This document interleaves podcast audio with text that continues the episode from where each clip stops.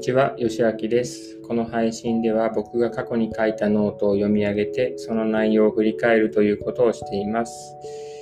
えっと、今日は MacBook から、えっと、Web ブラウザ経由で収録するというのを試しにやっています。今、スマホのアプリをなるべく減らしたくて、で、パソコンでできる部分はみんなパソコンに置き換えようと思ってやっています。で、えーと、今日読み上げるノートはですね、さんがつの後半だったと思うんですけど、えーと、最後に更新したのがもうさん、よっかまえなので、いつだったか、どこまでやったか忘れてしまったんですが、えっと、にじゅうにまでは更新されてますね。ということはにじゅうさんですね。えっと、にじゅうさんはやってないかな。やってないですね。ということで、にじゅうさんにちのノートを読み上げます。タイトルは、生活が整うおすすめ生活、おすすめ習慣さんせん。読み上げていきます。ここいち、にねんで生活スタイルをたくさん変えました。振り返ってこれが良かったなって思うことをまとめました。さんねんまえの自分に教えてあげたい。そんな内容です。具体的には次のみっつです。えっと、朝ごはんをやめることと、家に帰ったらバッグを空にすることと、エスエヌエス やメールのチェックは夜のさんじゅっぷんだけにするということです。えっと、一つずつ説明します。まず、はい、追加しました。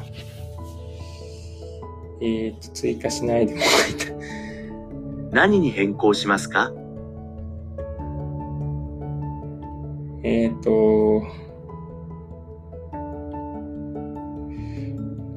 MacBook の Siri が勝手に起動しました。まあいいか。で、朝ごはん、朝ごはんをやめるというお話ですが、以前にも書いたことがありますが、ここ数年で、いや、えーと、人生で一番の生活スタイルの変化かもしれません。朝ごはんをやめました。きっかけはメンタリスト ダイゴ さんの動画だったと思います。それまでは朝ごはんをとても大切にしていました。母の影響が大きかったと思います。それ以外にも朝食は大切という常識みたいなものがあって、あのそういう影響を受けていたなと思います。そういうものにとらわれていたので、毎日頑張って朝ごはんを、朝ごはんを作っていました。結婚してからは妻の分、妻の分も頑張って作ってました。朝からこんなに食べられないっていうふうに、あの少し迷惑だったかもしれません。僕はあの食べることが好きなので大変ではなかったんですけど、朝ごはんを作るのはそれなりに時間がかかりますし、今から思えば朝ごはんを食べた後は体がこう消化するようなモードになっていて、あまり活動的になれなかったように思います。朝ごはんをやめた後で朝から活動的に動けるようになりました。僕はどちらかというと朝方なので、この変化は大きかったです。活動的になれたという以外にも、健康に良さそう、良さそうですね。あの、朝食べないっていうのは。で、以前ツイートしたものを一つ貼り付けていて、えっと、本のリンクと一緒にその内容を、えっと、まとめています。健康常時のためにすぐに取り掛かれることということで、えっと、箇条書きでよっつ並べています。間欠的断食。例としていちにちじゅうろくじかん食べない時間を作る。加工した赤身肉を食べるのを控える。運動する。特にヒートが効果的。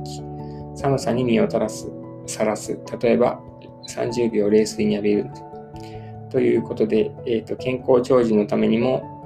いちにちじゅうろくじかん食べない時間を作るっていうのは効果的で、えーと、それをやるのに朝食を抜くっていうのが一番簡単な方法なんじゃないかと思います。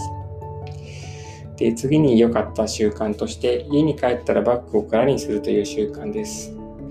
これはあのこんまりさんの、ああの売れている本を読んで実践し始めたことです。はじめは毎日使うバッグを空にするなんて面倒だと思っていました。でもある時からとりあえず何でも試してみるということにしていて、これも試してみました。えっと、これ、これを試した当時はまだ会社で働いていたんですけど、えっと、会社に持っていく荷物をすべて取り出して、自宅のデスクの一番下の引き出しにすべて入れることにしていました。あの一番下の引き出しってちょっと深みがあって、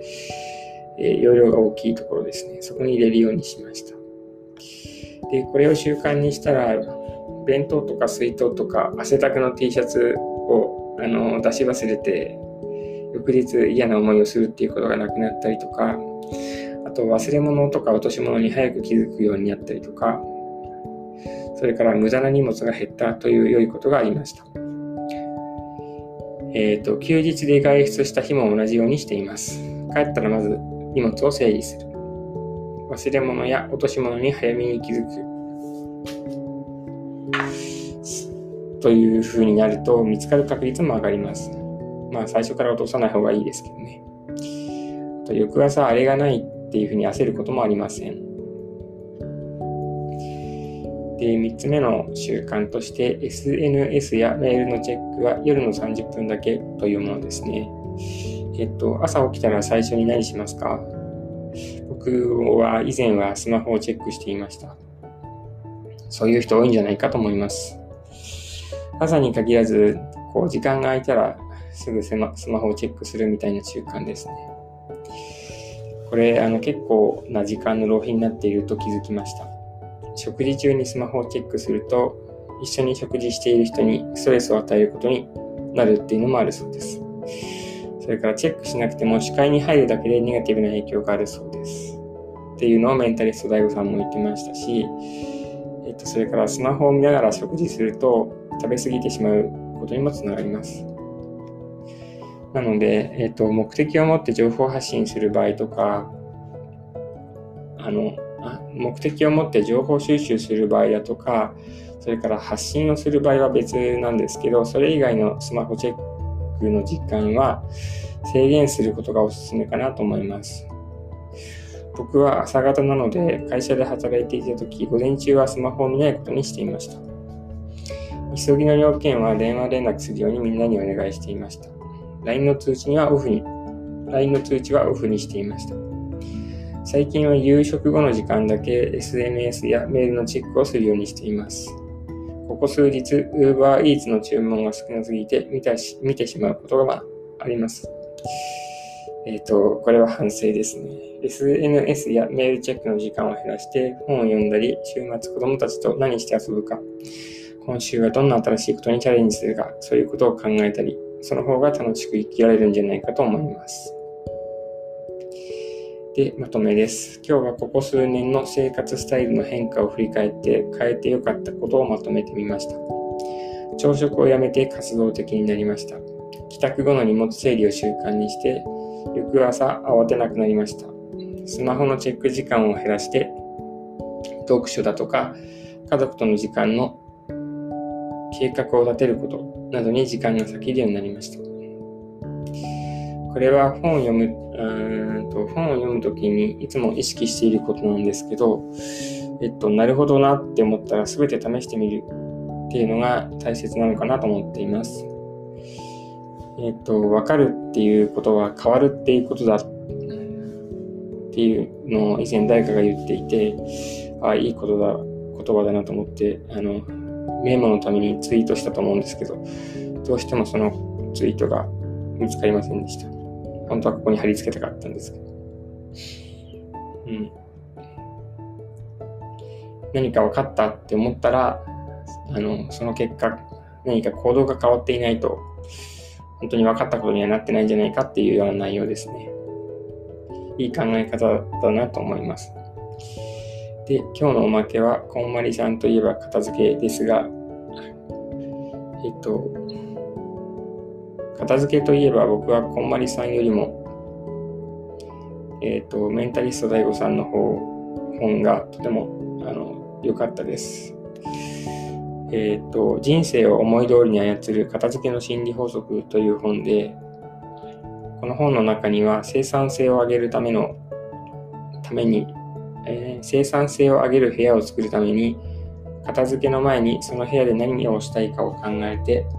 その部屋にはそこでしたいことに関係あるものしか置かないみたいなことをするというようなことが書かれていて、とても印象的でした。すぐに実践して、えー、と余計なものを部屋から追い出すということをしました。ということで、読み上げはここまでなんですけど、今これをやってよかった、生活が整うおすすめ習慣みっつというふうに書いたんですけど、えー、と朝食を抜くっていうのは今も続けてますし、それから帰ったら荷物を全部空にするみたいなことも続けてるんですけど、 エスエヌエス とかメールのチェックは夜のさんじゅっぷんだけっていうのはいつの間にかやめちゃってて、えっとなんかだらだら Twitter を眺めたり YouTube を見たりしちゃってますね。えっとまあそういうこともあって、いらないアプリは全部消そうと思って最近 Twitter を消したんですけど、そしたらたまたま今日このこのノートを読み上げるというなんかタイミングが良かったなと思います。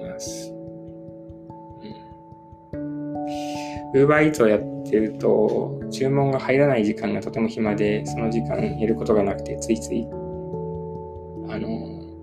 Twitter 見ちゃうんですよね、うん。でももうアプリ消しちゃったので、これを機に